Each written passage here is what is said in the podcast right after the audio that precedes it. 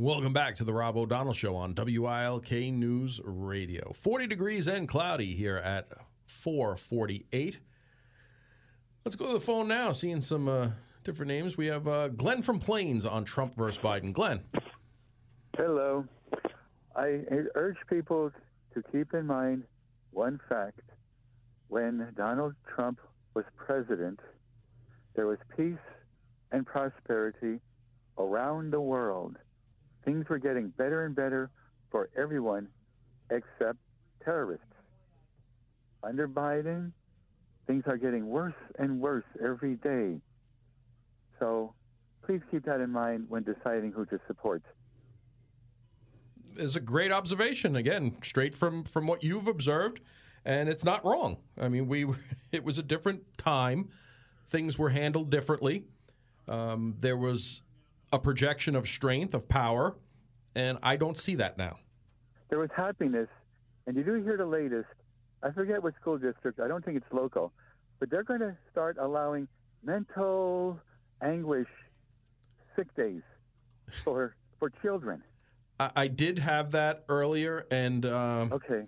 It's it's the House edu- it's the House Education Committee will consider mental health days as an excused yeah. absence. That is in Pennsylvania. That's a Pennsylvania bill.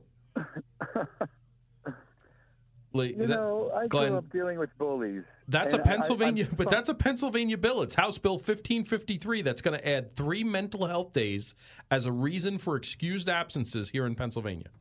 And Children it, have to learn the pecking order that happens in grade school and high school. You know, you find out your strengths and weaknesses. You learn how to identify the bullies and how to placate the bullies. You, learn so much socialization um, that improve, that makes your brain stronger and your mental ability stronger. Yep, I, it, it, works in nature. It, it, worked when we were growing up. Uh, you know, I, I, think you know you have to be careful that it doesn't turn into bullying. But yes, there's a natural pecking order where you learn learn that in society. It's just the way it, it works. Glen, I appreciate your call. I got a bunch of other calls holding on. Well, well, point number Good. two. Go ahead, quick. Um, the uh, runner up there in uh, New Hampshire, uh, Nikki, uh, should be accused of uh, age discrimination by constantly criticizing people in their 80s, you know, uh, Biden and Trump, I guess, will be in his 80s soon, saying they're not fit just because of their age. I mean, that's age discrimination, should be condemned. Another great observation. Uh, I, but. I think it needs to be part of the conversation, but more of mental competence, yes. not just an age. Yes, exactly. Thank you for thank, taking my call. Thank you, Glen. Bye. Thanks for checking in. Let me go. We have uh, Lee from Scranton on why he won't vote for Biden. Lee. Um, well, look, I'm not name calling. You can look this up on the computer. It's called collective stupidity. Okay, it's a group of people that believe the most outrageous things. Okay, and it's like a it's like a plague because it just keeps spreading. And when you look at people that are going to vote for Joe Biden and the Democrats, they see all the terrible things that are happening to our country you know, our military under pressure by the Chinese and the Iranians and the Russians. And, you know, they see the prices going up in the stores and, you know, all the, all the, you know, gaffes that the president makes and how disconnected he is from reality. But they're still going to vote for him. Okay. That's called collective stupidity.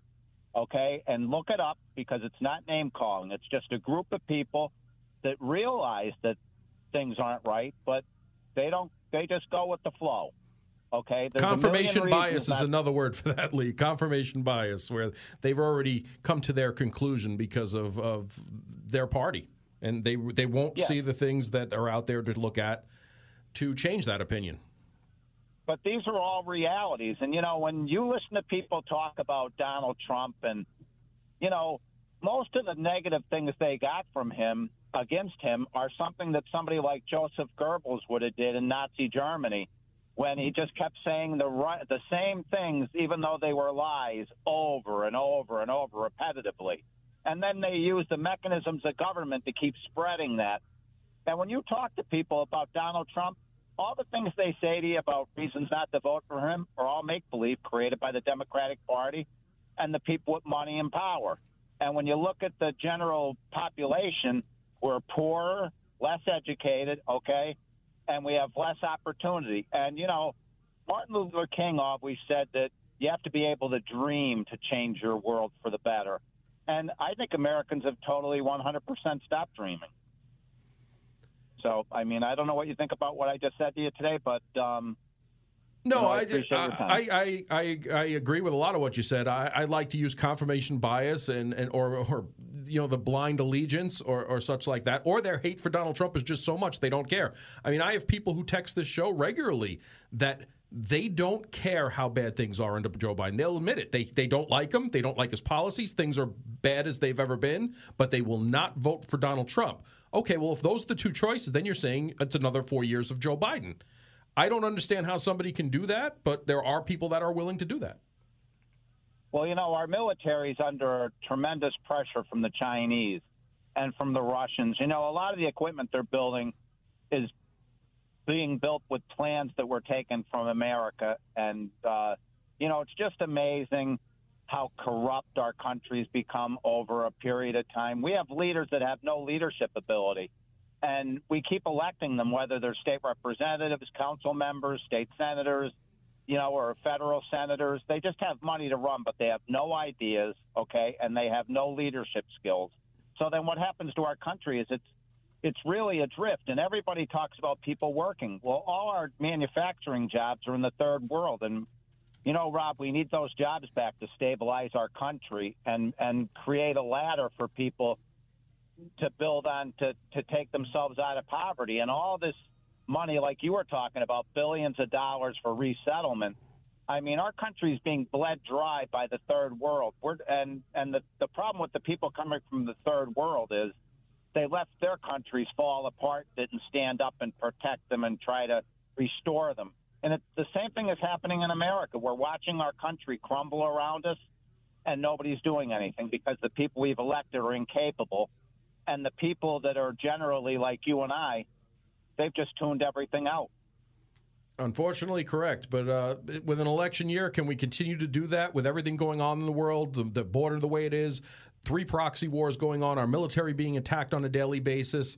Uh, sooner or later, something's going to happen here, and it's going to become very personal for people here. And at that point, is it too late for them to realize it? Is the mistake that far gone that it's that that it's that hard to recover from?